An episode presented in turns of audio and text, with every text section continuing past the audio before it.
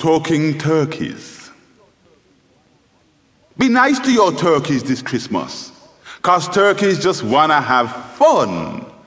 Turkeys are cool, and turkeys are wicked, and every turkey has a mom.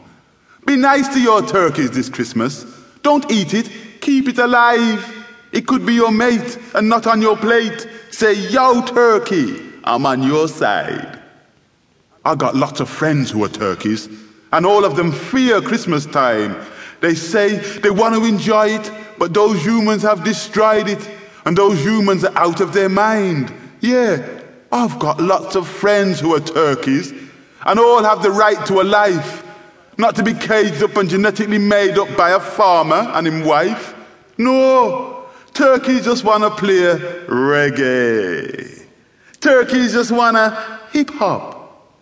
Can you imagine a nice young turkey saying, Hey, I cannot wait for the chop? No. Turkeys would like to get presents. They want to watch Christmas TV.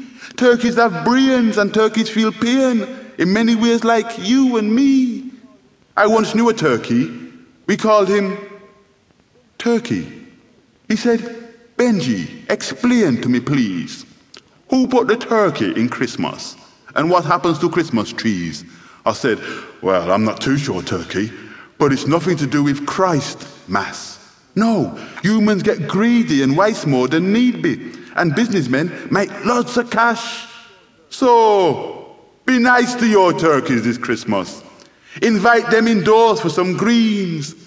Let them eat cake and let them partake in a plate of organic grown beans. Be nice to your turkeys this Christmas and spare them the cut of the knife. Join Turkeys United, and they'll be delighted, and you will make new friends for life.